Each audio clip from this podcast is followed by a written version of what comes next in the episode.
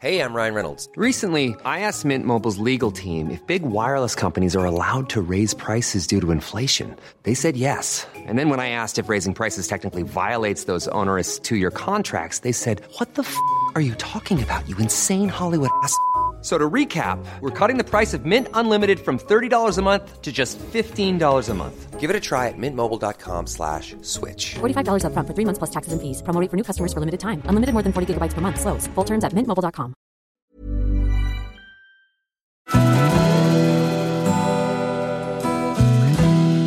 Välkommen till Stora relationsguiden. Podden där parterapeuten Anneli Östling tillsammans med sin sidekick Bella guidar dig genom allt som har med kärlek och relationer att göra.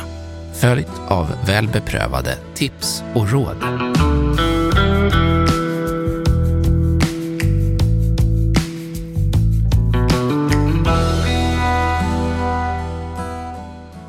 Dagens avsnitt heter Bröllopsspecial. Och då tänker man kanske på allt som sker inför, under och direkt efter själva bröllopet. Men som den relationspodd vi är så vill vi vara ansvarsfulla och gå in lite mer på djupet och prata kring själva jobbet med en relation och vad som kan vara värdefullt att tänka på när man ingår äktenskap, som det brukar heta. Och sen har som intention att få ihop en förhoppningsvis livslång relation. Och skulle man någonsin kunna tänka sig att den man valt att gifta sig med och man vill spendera resten av sitt liv med inte alls blir så med i längden. Vi är ju inte mer än människor och varje ny dag är ett nytt oskrivet blad i boken om mitt liv. Lite så skulle man kanske kunna säga. Och idag, kära lyssnare, då gästas vi av en person som vet mycket om vad par upplever inför och efter att de tagit beslutet att gifta sig. Vilka frågor de ofta har och vanliga tankar som brukar finnas före, under och efter en vigsel. Vi har nämligen tagit hjälp av en pensionerad pastor som dels har mött par i de här situationerna, men som också har mött samma par och även andra efter att man ingått äktenskap i både glädje och sorg, så som livet kan vara. Det som kryddar till det lite extra här, eller mycket extra skulle jag vilja säga, det är att personen i fråga själv har erfarit både glädje i att gifta sig och också väldigt svåra stunder när saker inte blivit som man tänkt sig i sitt äktenskap och livet. Hej Svante Zettergren, varmt välkommen hit. Tack. Jättevälkommen. Ja. Mhm.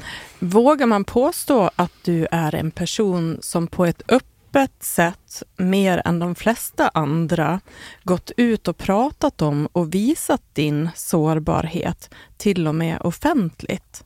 Alltså händelser i livet som många andra skulle kunna känna skam över och prata tyst om och hellre välja att sopa det hela under mattan och gå vidare.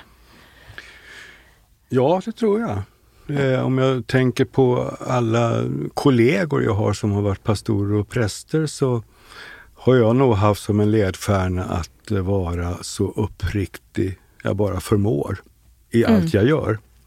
Den vanligaste formen är väl när man predikar och så. Och det har jag försökt alltid säga som jag tycker.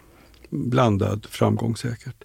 Men sen har jag ju också än mer offentligt då varit med i tv-program som eh, kom att handla om en period av mitt liv. Lite som ni sa förut, som både rymde det mest fantastiska och det mest fruktansvärda på en ganska kort tid. Ja, nej men jag tänker på det här. Vi vet ju här att du bland annat har medverkat i den djupt berörande intervjuserien När livet vänder med Anja Kontor, som är från 2014, då du pratar om ditt liv och hur dina relationer har påverkats på vägen, och inte minst relationen till dig själv. Hur har det påverkat dig? Alltså vilken respons har du fått Ja, efter att du var med? Nej, jag fick ganska mycket respons från vänner runt sociala medier och så här.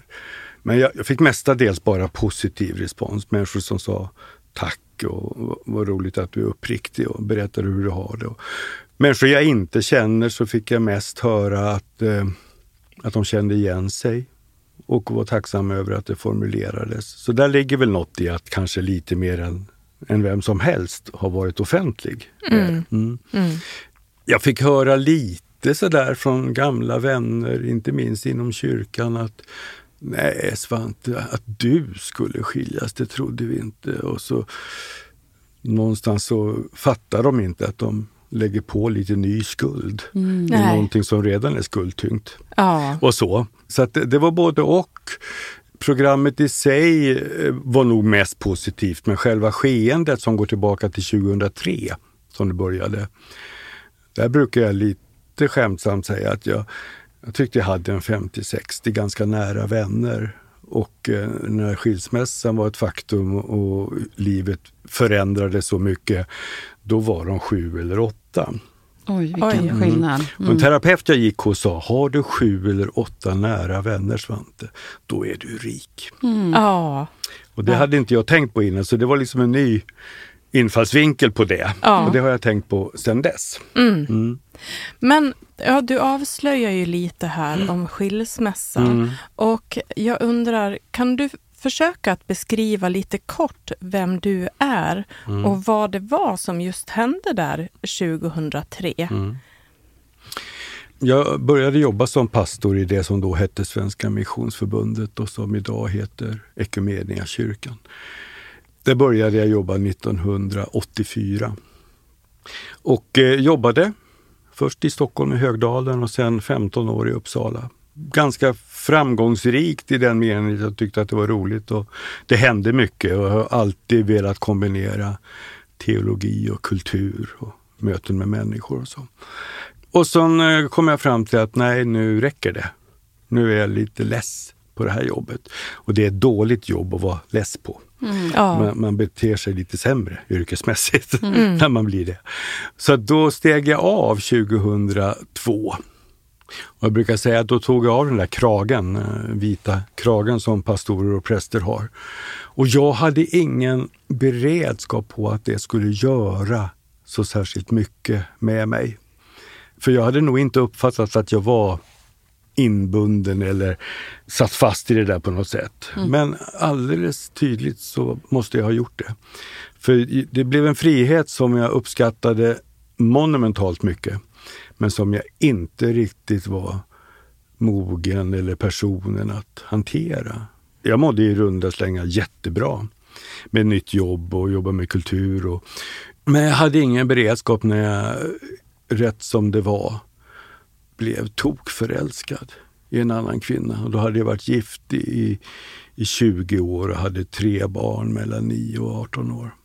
Och dessutom uppfostrad i frikyrkan så jag hade en jätterädsla för skilsmässor. Mm. Jag tyckte det var det värsta som skulle kunna hända. Ja.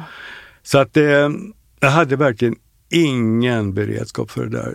Så att jag gick in i en period av mitt liv, första halvåret 2003, som, eh, ja, i det där tv-programmet så sa jag att jag grät varje dag i ett halvår och det var så. Så vissa dagar så var lusten och längtan hur stor som helst och andra dagar så kom jag inte upp ur sängen. Det var alldeles för mycket tung ångest. Så jag började medicinera och det har, har jag fortsatt göra. För jag har behövt det. Mm. Jag har behövt det hjälpmedlet för att få ihop mitt liv. Så vilken kontrast att mm. dels känna den här starka friheten och lusten och mm. passion mm. och sen å andra sidan blev du deprimerad. Mm. Djupt, ja. djupt deprimerad. Ja det finns ju det här uttrycket, så att säga, jag, jag vill inte dö men jag vill inte leva längre. Jag var liksom inte tydligt suicidal på det viset men jag var väldigt livsless och rädd. Mm.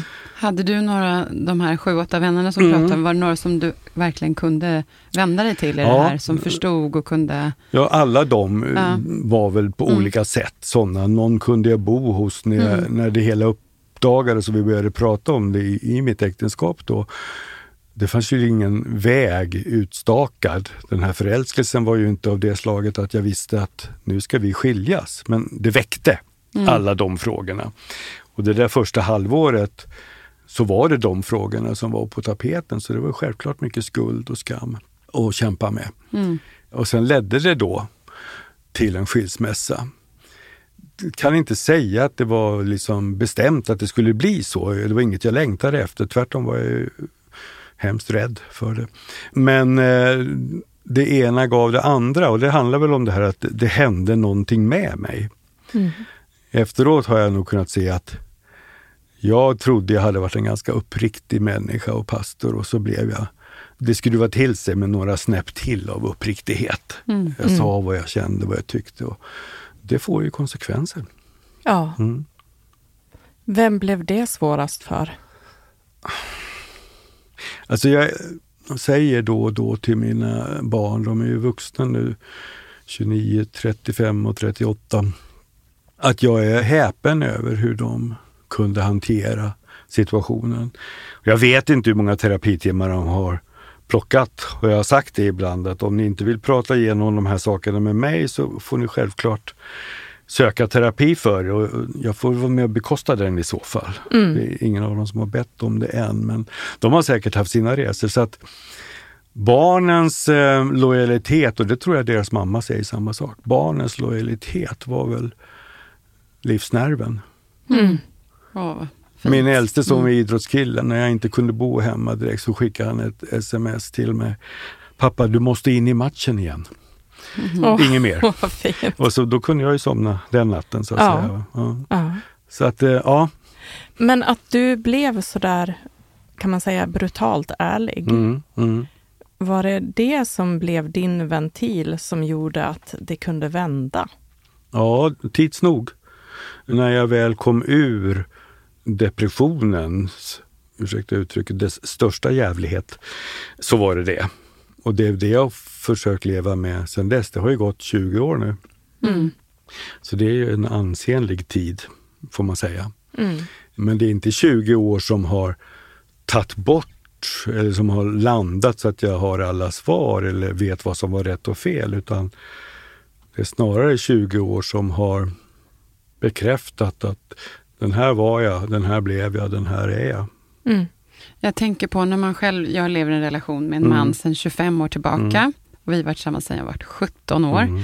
Och en av mina största skräcken är att egentligen kanske min man skulle komma hem och säga, jag blev kär i någon annan. Mm. För det mm. kan ju inte jag förändra. Nej. Eller att jag faktiskt också själv, mm. för jag mm. vill ju inte det här. Men då tänker jag också med den bakgrunden du hade, var du kom ifrån, mm. måste ju varit så, här, mm. så många fler lager, mm. ännu starkare um, att hantera de här rädslan inför vad man går in i eller kommer gå vidare till. Man vet ju att man kommer klara och överleva det här, antagligen. Men det måste ju vara till vilket pris? Till kanske? vilket pris, ja, ja. Jag visste nog inte hela tiden om jag skulle klara det. Nej. Redan då och efteråt har jag nog sagt att akta er för att bli så passionerat förälskade. Det är inte värt det.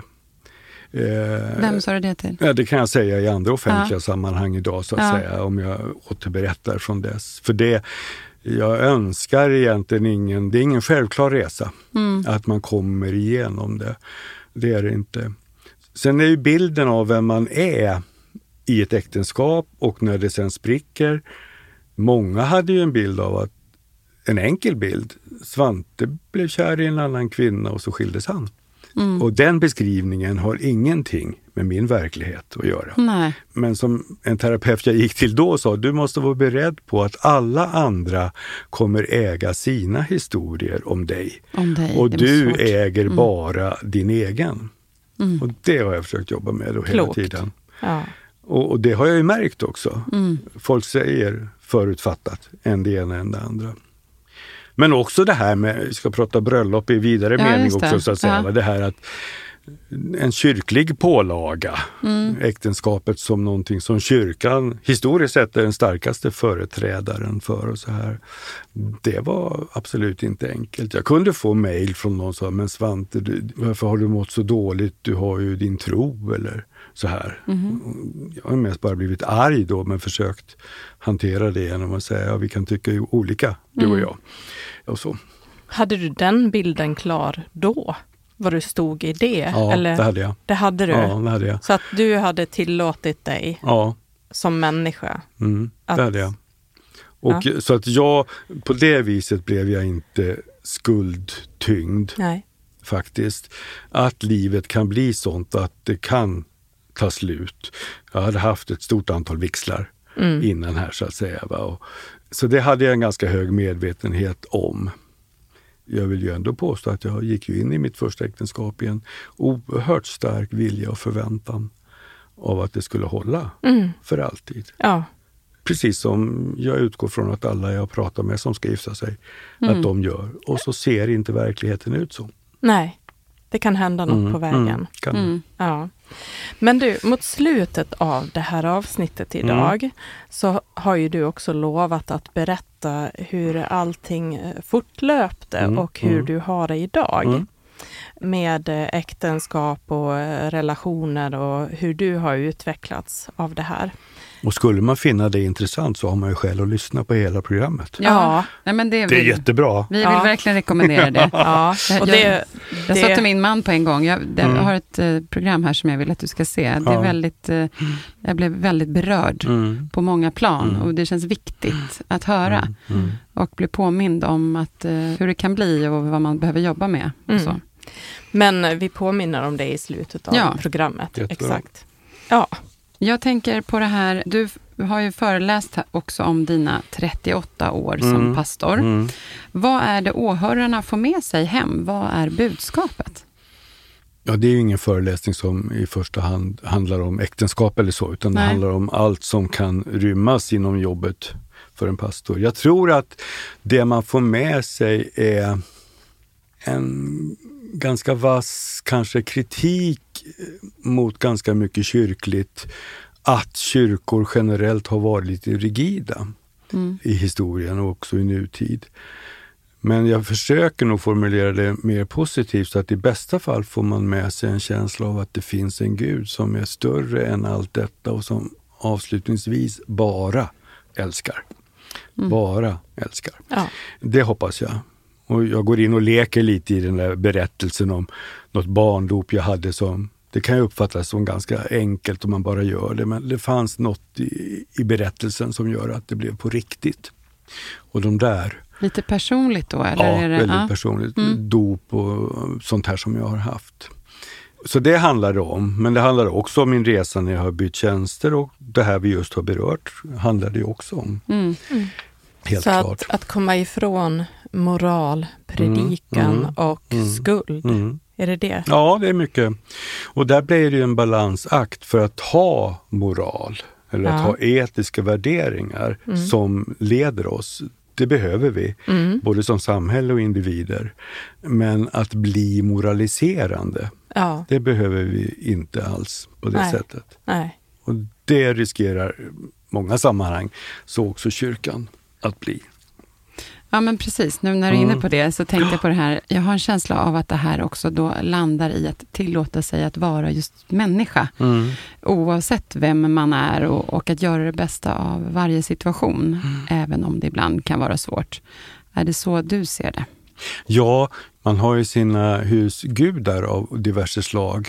När det kommer till teologer så går jag tillbaka. En svensk teolog som heter Gustav Wingren hittade ganska mycket näring i en dansk präst och folkbildare som heter Grundtvig.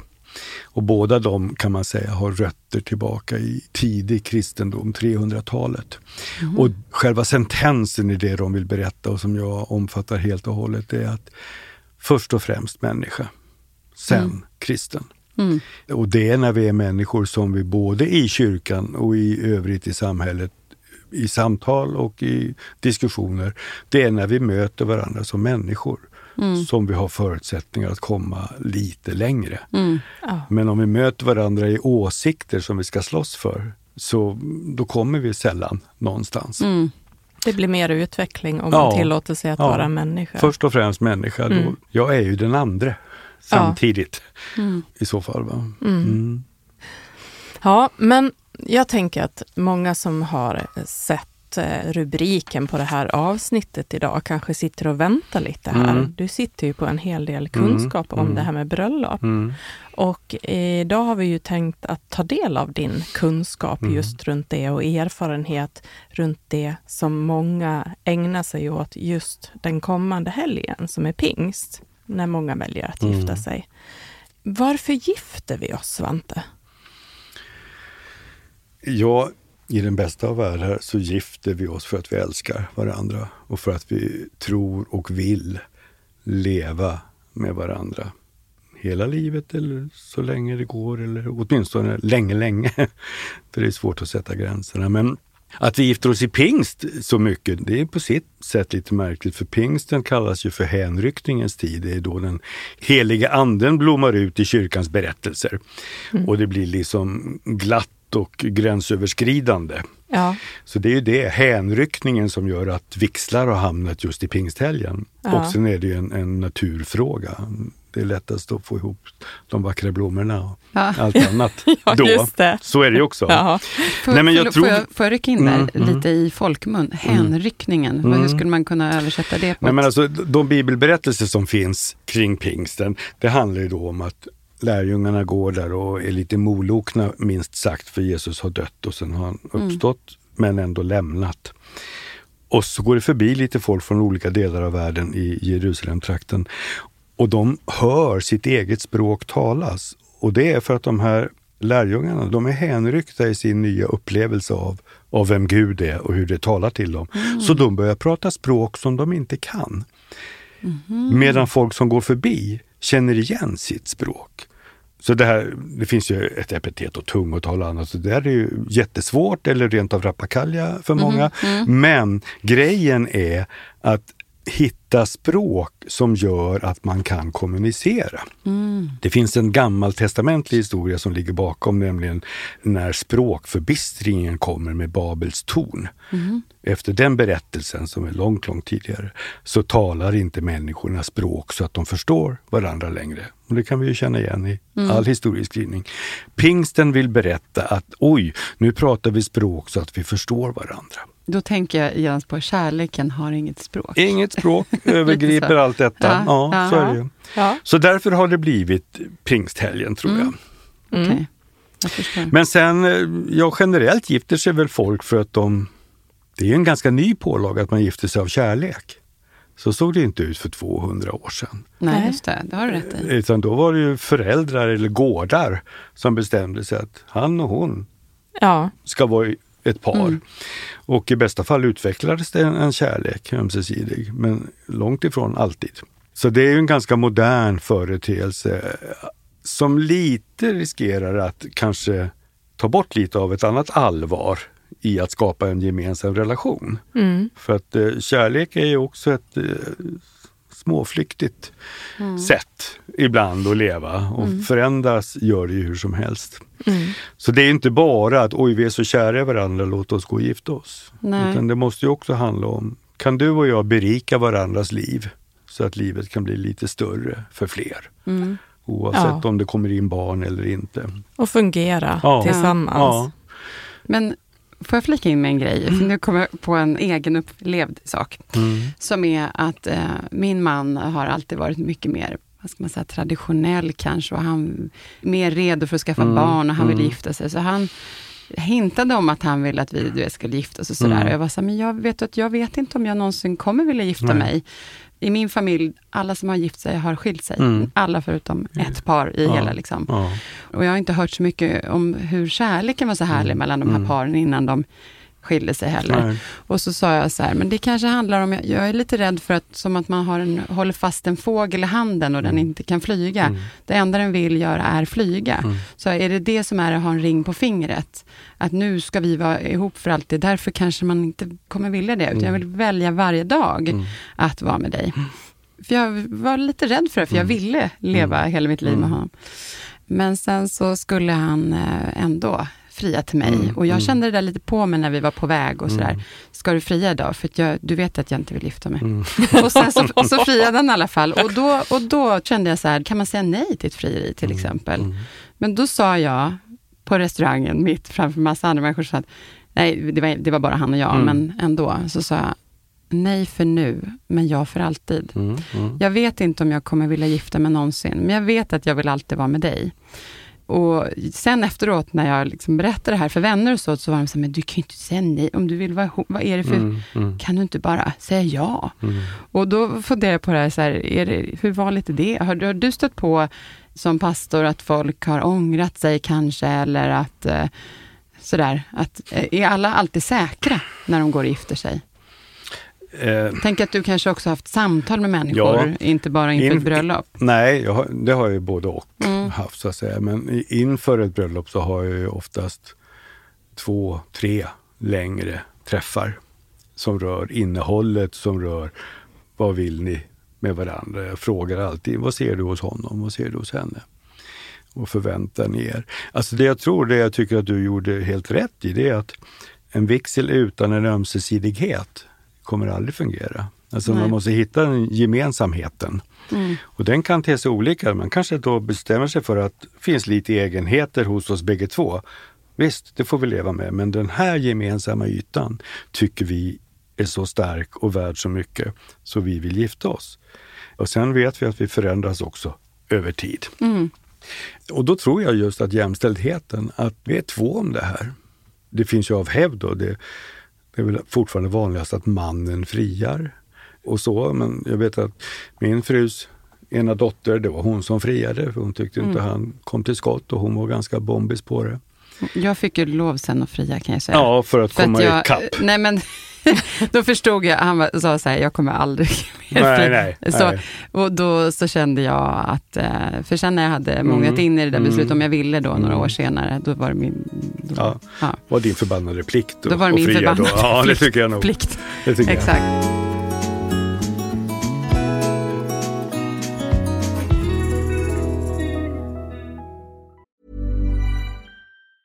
When you're ready to pop the question, the last thing you want to do is second guess the ring. At Bluenile.com, you can design a one of a kind ring with the ease and convenience of shopping online. Choose your diamond and setting. When you find the one, you'll get it delivered right to your door. Go to Bluenile.com and use promo code LISTEN to get $50 off your purchase of $500 or more. That's code LISTEN at Bluenile.com for $50 off your purchase.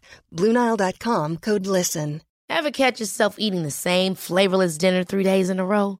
Dreaming of something better? Well, HelloFresh is your guilt-free dream come true, baby. It's me, Kiki Palmer. Let's wake up those taste buds with hot, juicy pecan-crusted chicken or garlic butter shrimp scampi. Mm. Hello Fresh. Stop dreaming of all the delicious possibilities and dig in at HelloFresh.com. Let's get this dinner party started.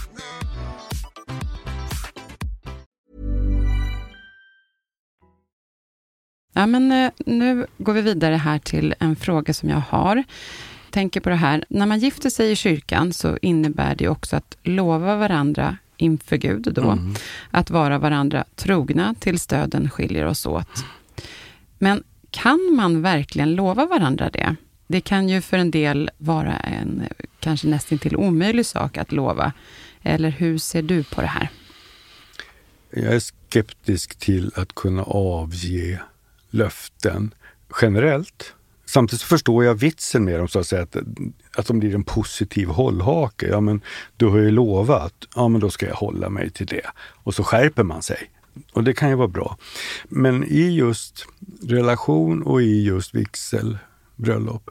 Jag brukar alltid vilja prata om en viljeinriktning. Man ger ju varandra en äktenskapsförklaring när man gifter sig. Det finns ju förskrivet och prästen, pastorn läser före ibland. Eller så kan man formulera sina egna. Och där tycker jag det är viktigt att kunna säga jag vill älska dig. Jag vill dela mitt liv med dig. Jag vill vara dig trogen hela mitt liv. Och då har man sagt det, men man har inte sagt att jag lovar att vara det. Och det är delvis, det är absolut inte en fråga om att förebygga för en kommande skilsmässa, för det vore ju fatalt. Då ska man ju låta bli att gifta sig om man formulerar sig för att slippa skiljas. Men det är ett synsätt om att vara mer mänsklig, att vara mer ömsesidig i sitt möte med varandra. För att det är så otroligt lätt att den starkare personligheten i ett par dominerar språket och ordvalet. För mig har det alltid varit viktigt att ni ska säga samma saker till varandra. Den ena som är en rackare på språk ska inte stå där och briljera med en snabb uppsats och den andra säger ja, jag tycker lika. För då har man berättat något om ett missförhållande.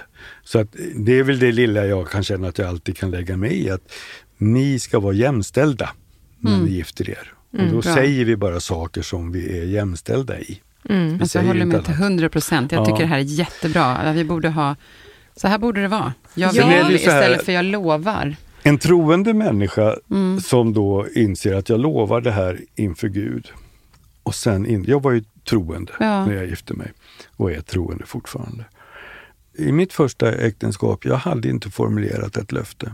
Och Mm. jag kunde ändå bli påmind av vänner som sa, ja men Svante det här måste du väl ändå se som ett misslyckande. Mm. Och jag sa att jag vill inte se det så, för jag, vi höll ihop i 20 år, vi skapade tre fantastiska pojkar. De kommer alltid vara beviset för att vi hade ett gott äktenskap. Mm. Och eh, 20 år är inte kattskit. Det är en Verkligen inte. eon så att säga, va? som formar oss som människor och gör något vettigt. Så att om jag därutöver då skulle känna att ja, ja Svante, men du har ju svikit Gud Mm. i det här. Jag kan lova, det räcker gott och väl att ha svikit vara- tre barn eh, och andra. Mm. Framförallt Ja. de tre barnen. De andra har jag nog mer eller mindre struntat i. Men eh, barnen har ju självklart spelat roll där. Mm. Så jag har svårt, man använder inte, vi talar generellt om, om löften men, och så pratar vi om det här att man ska förnya sina löften, en amerikansk företeelse, liksom efter x antal år så ska man Ja. göra det igen. Va? Och det har väl sin romantik och sådär men ja, men det är väl lite mera romantiskt. ja det är det. Det är romantiskt. En romantisk och, handling. Ja, och Men så då får man en tänker jag- fest till. Men då tänker jag, eller är det för att man måste uppdatera sig för man har ju kanske inte hållit löftena och så ska man, man, kanske har glömt förnya. bort dem. Fast Eller- det får man gå till terapeuten med. Ja, Det har ja, man inte någon stor Nej. session för. Nej. Nej. Men, men då, jag tycker det här är så spännande för jag tror att många också jag sitter fortfarande kvar med den här frågan, varför gifter man sig? För Mm. jag, jag har ju själv gift mig och skilt mig Mm. och är i en härlig relation Mm, idag. mm, men, mm. men jag har inte riktigt svaret Nej. på den där frågan. Men då tänker jag så här, vad är det som gör att så många par vill gifta sig och lova det här, troende som icke troende? Kan det bidra till någon form av en falsk trygghet? Att, alltså känslan av att ha lovat det gör att man känner sig tryggare. Men vi vet ju idag hu- hur vanligt det faktiskt är med olika typer av svek och skilsmässor. Och, även om man har gjort det där med att avge Mm. löften till varandra. Alltså, Jag förstår. Ja. Ja, men risken kan finnas. Jag märkte ju själv att jag svarade inte på frågan varför gifter man sig? Eller det gjorde jag ju till dels genom att säga att man älskar varandra. Den större svaret på frågan som jag ser det, det är att det är inte en privatsak att gifta sig. Det är inte först och främst någonting mellan, i mitt fall då mig och en kvinna. Utan när man gifter sig så talar man om det för världen runt omkring. Och gör man det i kyrkan så ber man faktiskt den enda store levande älskande guden att bry sig om det här. Så att det är mycket större. Och att skapa relationer som är större än tvåsamheten. ja. Och den dimensionen tycker jag att man kan få om man gifter sig. Men om man fastnar i löftena och ser dem som någon slags skyddsmekanism, då får man inte den. Utan man ska nog våga vara betydligt mer öppen bara. Nu gör vi det här inför Gud och alla människor. Det är större Ja. än att du och jag är kära. ja. Det tror jag på. Att man befäster en relation mellan två människor i och med att den är en relation som är större än så. ja. Från början var det ju mycket mer så också att det var ju för samhällets välbestånd man gifte sig, för att samhället skulle fungera. Och då fanns ju inte så många skilsmässor heller säkert. Va? Och det var ju inte bara godhet heller i äktenskapen. Men vända på det där och våga se troheten, tvåsamheten som en del i att bygga en samhällskropp som Ja. fungerar. ja. Där jag och du som är kära i varandra är någonting mer än jag och du. För om det bara är jag och du, då är det tveksamt om man behöver gifta sig. Då, för ringen är inte viktig på det viset. Men jag har berättat något när jag har gift mig Ja. som är större än kärleken mellan henne och mig. Det är någon som har sagt också, det här tycker jag om väldigt mycket. Det är en väldigt skön känsla att komma hem och det så står ett familjenamn på dörren. Det, det är en sån där sak som jag har alltid kommit ihåg. Och jag måste säga, den tycker jag är härlig också. Här bor vi. Det är vi som har det här ihop. Vi är liksom förenade i det här på något vis. Men så gör det inte hos dig då Anneli? Nej. Det står olika namn. Nej, men jag, jag har min exmans eh, namn fortfarande. kvar. Ja, ja. Och så är du särbo. Och min, särbo. min fru som jag är gift med, hon Ja. heter ju sitt flicknamn. Ja, För när hon skildes så släppte hon det namnet. ja. Och när vi sen gifte oss så fanns ju inte på kartan att hon skulle ta mitt efternamn. Så att eh, vi nådde inte den Nej. upplevelsen. Nej. Nej, men det är det som är så fint, att Ja. det är så olika. Ja. Och jag tänker också det här när vi pratar om varför vi gifter oss och hur det var förr. Alltså vi ställer ju ibland lite orimliga Mm, krav mm, på mm, relationer mm, idag. ja. Absolut. Och det kan väl också vara anledningen Mm, till att mm. vi skiljer oss Mm, oftare. mm. Men det, det finns ju alltid gott och ont Mm, mm. med en utveckling. Mm. Men betydelsen kanske ser lite annorlunda Mm, ut mm. idag. Mm. Nu kommer jag att tänka på det här att det finns ju lite olika typer av vigslar som man kan välja. Mm. Vill du berätta lite om vilka alternativ som finns? Ja, du kan ju välja att gå till en kyrka och då är det ju olika. Det är så att det är staten som ger präster och pastorer vigselrätt. När jag har en vigsel, då har jag den juridiska rätten att viga folk. Så då är det klappat och klart alltihop. Och det kan även en imam få. Och eh, det kan vara en katolsk präst, det kan vara Svenska kyrkan, det kan vara en klassisk frikyrka etc. etc. Sen finns det ju de som väljer att gå till, förr sa man till borgmästaren, men alltså att länsstyrelsen, att man gifter sig borgerligt. Och det är ju väldigt vanligt. Och det finns också de som väljer att göra det, men har en ceremoni som kan vara både kristen och muslimsk och så vidare. Men man, man, Det visste inte jag. Jag då, tänkt på. Jag Mm. har ju vänner som har, som har gift sig och den som har hållit i vigseln är inte pastor, har ingen vigselrätt, men håller en vigsel som man vill ha. Och innan de hamnade där så var de ju hos borgmästaren så att säga. Ja, du menar åt det ja, hållet, ja. ja. Så Mm. den juridiska biten sköter man på ett håll och så om man vill göra en ceremoni, en celebration, så sköter man det på ett annat håll. Precis som man vill. Ja, Ja. och vi som då har fått vigselrätt från staten, våra samfund och kyrkor, då blir det allt i ett. Mm. Lite på gott och ont. Men, men ändå. Berätta, vad, nu är man nyfiken på ont.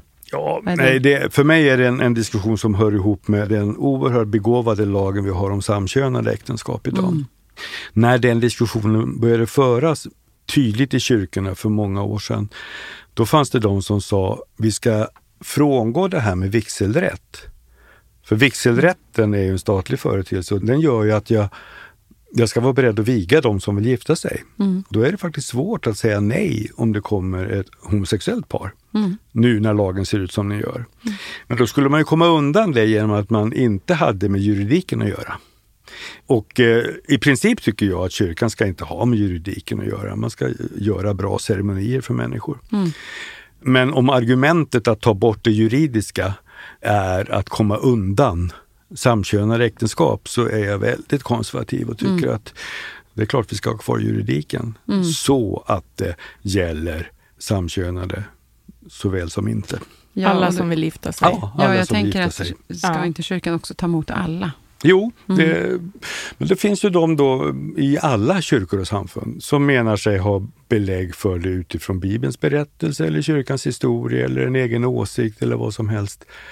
Att det skulle vara fel med kärleken och äktenskapet mellan eh, två män till exempel, eller två kvinnor. Och det är en strid, får man lov att säga, för där blir man osams. Ja, och det, det känns otroligt omodernt. Ja, det gör det, gör. Så att man... eh, Men, men eh, likväl Ja. är den där så att säga. Mm. Då kommer nästa fråga här. Hur skulle man kunna förbereda sig inför äktenskap? Alltså då tänker jag på det här som ungefär som att ta körkort för att få köra bil. Finns det något där som du skulle önska för att par ska vara mer förberedda för äktenskapet? För att vara mer medvetna om vad det kommer att innebära och för att kanske kunna lyckas också långsiktigt. Ja, jag höll på att säga nej. Eh, För mig är det viktigt att de här samtalen man ska ha, de får inte bara handla om hur man ska stå och när man ska sätta sig ner och när man ska säga det eller det. Utan de måste ju handla om hur man ser på varandra och vad har fört oss hit och så vidare. Eh, jag förstår tanken, men jag tror nog egentligen inte på den, för den riskerar att bli lite stalinistisk. Att någon annan ska tala om Så här ska din kärlek se ut, eller det här ska du ha upplevt för att klara av det. Körkort är jättebra, det ska man ha för att få köra bil. Men, men, men jag får hoppas att de här samtalen, och det blir ju en fråga för präster och pastorer, alltså att föra så pass djuplodande samtal. Men det finns alltid en risk att man blir moraliserande och talar om för människor som har sagt att de älskar varandra att så här ska eran kärlek uttryckas. Det är för mig Ja. fatalt. Men jag faktiskt. tycker ändå att jag har upplevt människor under mitt liv som har sagt, varit så här, och den här prästen eller pastorn Mm. som vi hade sa så bra saker. Det här ska vi Mm. verkligen bära Mm. med oss hela livet. Mm. Som verkligen gett avtryck. Det är tycker jättebra. Jag, det är jättebra. Mm, mm. Eh, annars så har, kan man ju gå till parterapeuter i Ja, efterhand ja. om Ja, det inte ja. går vägen. Och det kan ju bli Men, både och. Ja, exakt. En bra pastor är inte alltid tillräckligt för att det ska Nej. hålla heller. Nej. Nej, men jag tror att man, uppriktigheten då som vi pratade om tidigt i relation till var och en av oss, handlar det också om. Vad förväntar vi oss? Vad vill vi? Det kan ju visa sig när man sitter och pratar om en vigselförrätt. Som det är så vill ju den ena, ja, men här ska vi sjunga det och det och den andra säger, varför ska vi göra det? Och så sångval kan leda till att man faktiskt för ett samtal om Mm, vad är innehållet i, våran, Ja. i vår relation och vem ska bestämma vad och Ja. så vidare och så vidare. Mm. Men kan man som pastor eller präst påverka hur en vigsel ska bli? Alltså, vad kan ni göra som kan påverka resultatet och upplevelsen? Mhm. Har man nå- någon sån ambition som pastor eller präst eller ska man överhuvudtaget tänka på det?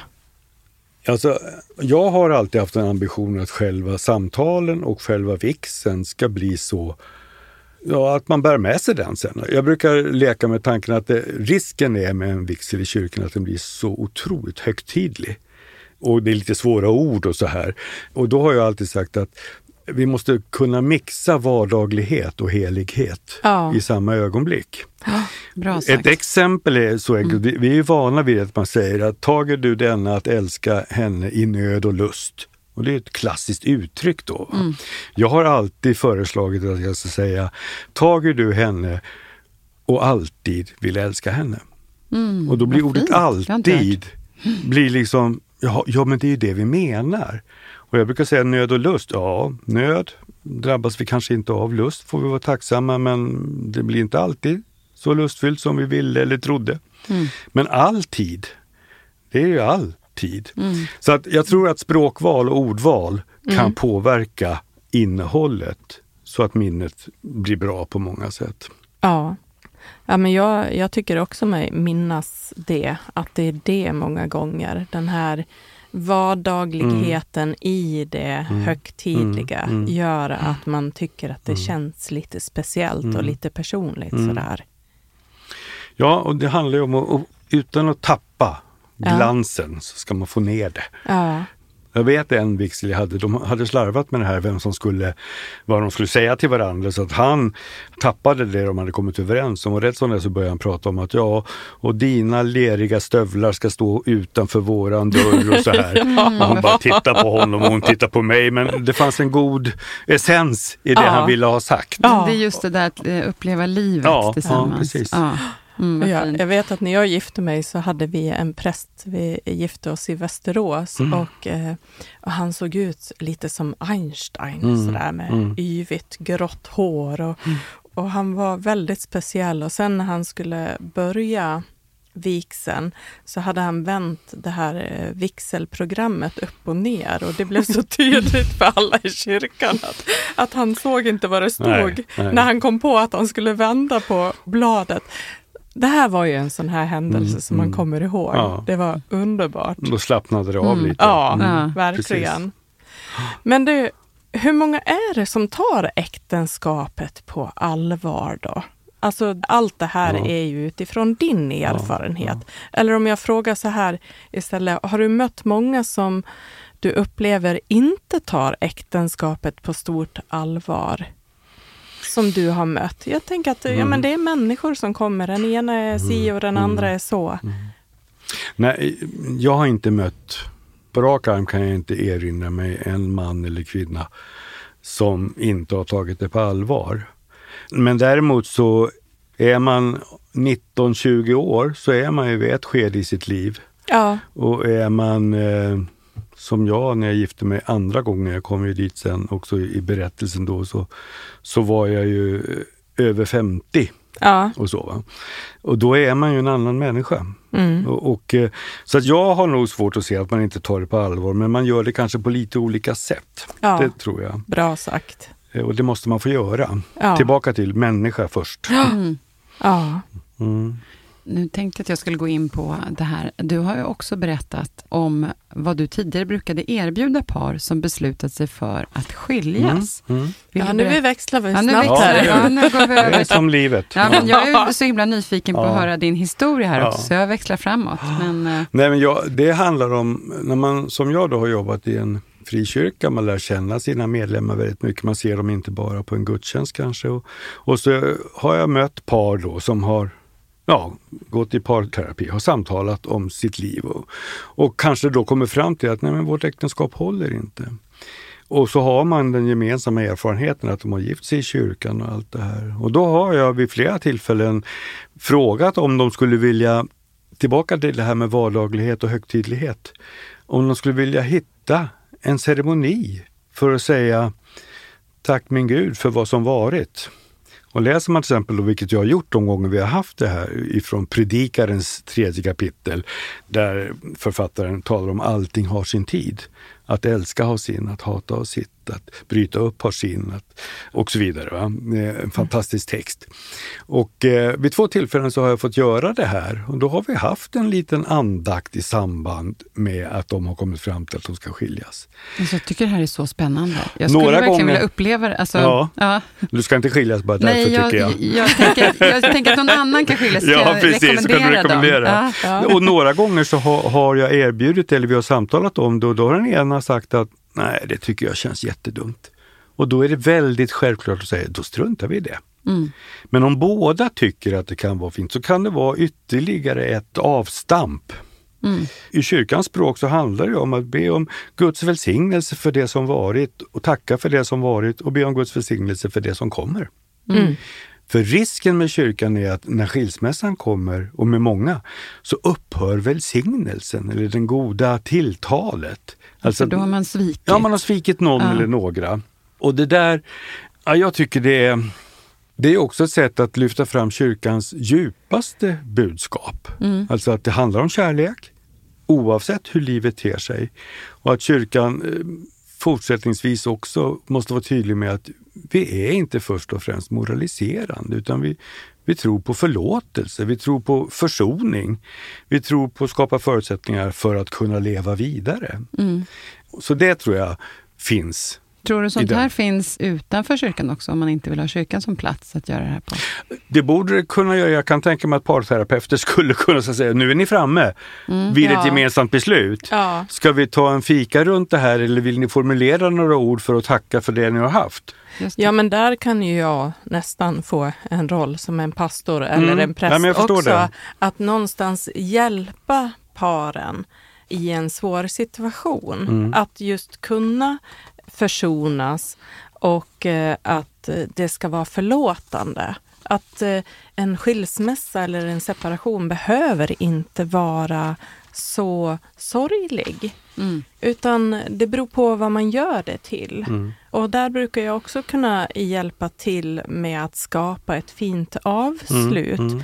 Och varje gång när paren har varit med på det så har de gått därifrån och tackat. Mm, de tycker det känns jätteskönt att de har fått hjälp med att faktiskt gå in i de här svåra samtalen Mm. för att sen komma ut på andra sidan. Ganska hela. Ja, Mm. ganska hela. Att enas om när avslutet är på något sätt, Mm. tänker jag. Ja, För det kanske är väldigt eh, olika hur man ser på det. Det kan det verkligen vara. Ja. Och, och det är sådana lägen som jag har känt att nej, vi ska inte gå vidare med den frågan för den blir inte jämställd. Mm. Det blir den ene som har Mm. kraft nog att göra det och den andra tycker bara det här är skit. ja. Så att det det är en eh, fingertoppskänsla Mm. som måste till. Men just i kyrkan som då har stått för bröllop, vigsel, eh, löften inför Gud och allt du vill.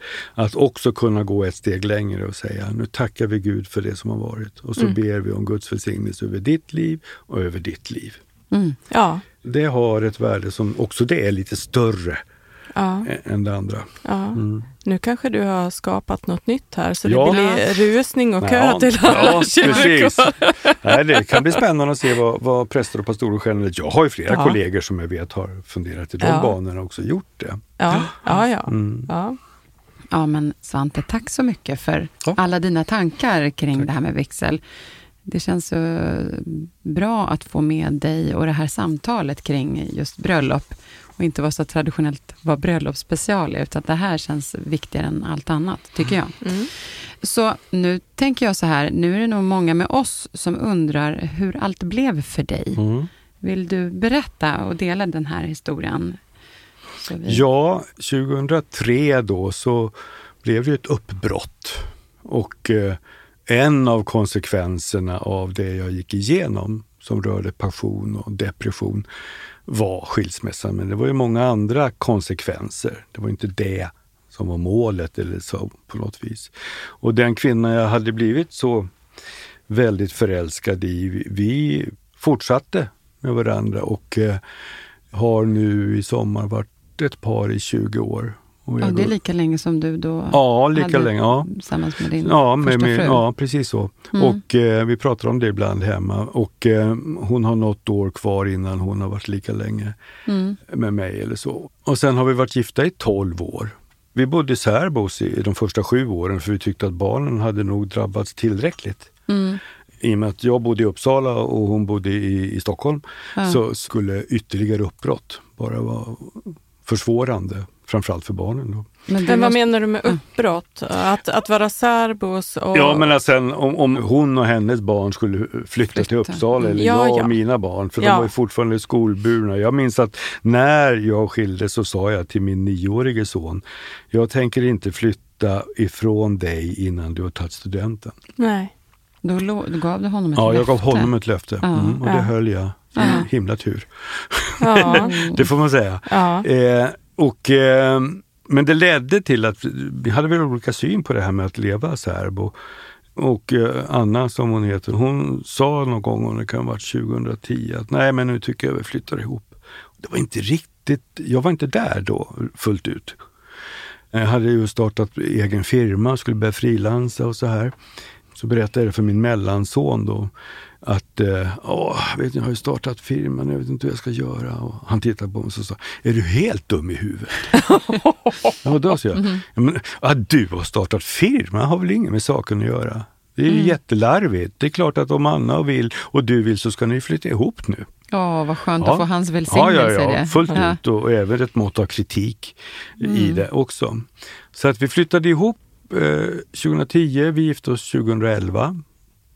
Och det var fascinerande att få göra det som vuxen med erfarenheten av både depression och passion och, och skilsmässa och allt detta. Men får jag fråga innan du går vidare Mm. det, hur, det måste varit så många lager här av som det här uppbrottet Mm. och depressionen och passionen, men sen också en, du säger ett långt lidande, nu sätter jag verkligen, Mm, mm. jag säger inte att det säkert inte var så, men, men också under sju år att inte få vara med Mm, varandra. mm. Ni fick verkligen längta och vänta. Ja, det var en stor frustration. Ja, Mm, frustration. så. det. Ja. Och jag tror att Anna mer än jag var nära att säga så här, men då, då skiter vi i det här. Mm. För att eh, det var plågsamt. Det kostar ju att skiljas också. Och Mm. att då skapa ett nytt liv på en inkomst, det är en massa svårigheter som kommer Mm. med det. Mm. Så att, eh, nej men det föll väl ut. Och våra barn var både förtjusta över det och lojala med det. Så att när vi gick in i kyrkan då så gick de före. Två och två, hennes och mitt barn tillsammans. Här. Så stod de som i ett V så vi kunde gå hela vägen fram sen. Och eh, vi formulerade oss på ett sätt som också var nytt för oss utifrån den erfarenhet vi har. Jag tror vi sa vid äktenskapsförklaringen att jag älskar dig och det är så mycket hos dig som är annorlunda än hos mig. Och det och mycket mer gör att jag vill leva med dig. Och så sa vi samma saker till varandra. Och det är ju vackert på sitt sätt och det är också resultatet av en längre erfarenhet. Men att kunna göra det Mm. då Nu blir jag och alldeles där. jätteberörd. Ja, nej, men det, Mm. det blev väldigt viktigt att hitta de språken för det. Ja. Mm. Vi Ja, gick in fint. till Life on Mars med vad elgitarr och kortgrupp. härligt. Ja, det var fantastiskt fint. Ja, var det. Men du hade ju en, en liten twist där med din, med eran pastor. Ja, det var ju min bror som vigde oss. Och han sa när vi satt och samtalade, de här samtalen som jag då har beskrivit som så viktiga. Och så gick jag på toaletten där så sa han till Anna att det här är nog det jobbigaste vigselsamtal jag har haft. Han har ju så otroligt mycket tankar och idéer, Svante, som vi måste förhålla oss till. Ja. Men eh, han fick lov att klara det. ja. Mm. Så var det. Fint. Han fick vika sig för det. Ja, det fick han göra. Ja. Och du är nöjd och glad. Jag är nöjd, Ja. det är jag absolut. Mm. Och det är som sagt 12 år nu i augusti. Mm. Ja. Mm. Det var fantastiskt. Vad skönt att vi fick det är som en, ett sånt här fint Ja. slut också på den här historien. Mm. Svante, innan vi ska avsluta nu, Mm. har du någonting sådär från hjärtat som du skulle vilja skicka med till par där ute som är på väg att skilja sig, höll jag på att säga, som ska gifta sig nu. Mm. Mm. Eh, Jag fick ju den frågan innan, alltså när vi Ja. pratat om det här. ja. Och jag tror att jag gör det så svårt och enkelt för mig att jag säger nej. Nej. Det är lite för individuellt. Mm. Eh, I så fall skulle det ju vara att sök uppriktigheten hos dig själv och hos den andra så långt du bara kan. Men annars så, det blir förmätet. Ja, Men det är väl stort det i sig? Ja, Ja, tack ja. för att du Sök sa så. Ja, uppriktigheten ja, i dig själv. Ja, Ja. så tror jag. Men det känns också helt rätt, Mm. Måste jag säga. För alla individer är vi ju olika. Mm. Så att det finns ju inte bara ett svar på det. Mm. Men eh, då kommer, jag vill liksom inte sluta det här samtalet. Det var så himla fint att få prata med dig om allt det här. Men vi tackar ändå för allt du har delat. Och eh, nu är det dags för att avsluta då. Mm. Så vi önskar alla par där ute som ska gifta sig lycka till. Mm. Men glöm inte också, nu citerar jag dig här ändå som Svante sa tidigare, att komma nära vardaglighet utan att förlora högtidlighet. Den är väldigt härlig. Mm. Det var därför kan jag säga som jag Mm. friade till min man på en skitig tisdag. Jag tittar där. kan vara så bra. Ja. Ja, verkligen. Och sen så, vi vill också tipsa om att man då kan gå in i nu en vecka fram från Mm. att det här avsnittet släpps, att eh, se på SVT Play eh, och höra hela Svantes eh, historia på SVT Play, som sagt, i När livet vänder, säsong två, avsnitt åtta. Stämmer. Det kan jag Anneli verkligen rekommendera. Mm. Man Med Anja Kontor. Mm. Precis. Så stort tack för idag Svante och för allt du delat med dig av. Det känns så fint och viktigt att få ha dig här idag. Tack så mycket. Mm. Tack. Mm. Innan vi avslutar helt för idag så ska jag berätta vad som nästa avsnitt kommer handla om.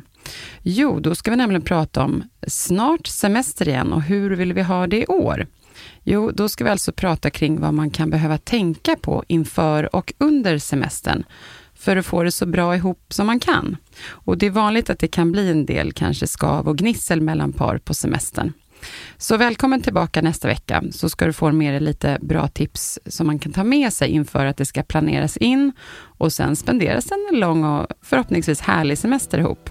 Så varför inte hjälpa sig själv att försöka få det så bra man kan? Den där semestern brukar ju vara efterlängtad som sagt. Och vi vill att ni ska få njuta av den tillsammans såklart. Och så säger jag tack till våra lyssnare och stort tack till Jens som är vår producent och klippare från Stray Dog Studios. Och tack såklart också Anneli. Vi hörs nästa vecka igen. Det gör vi.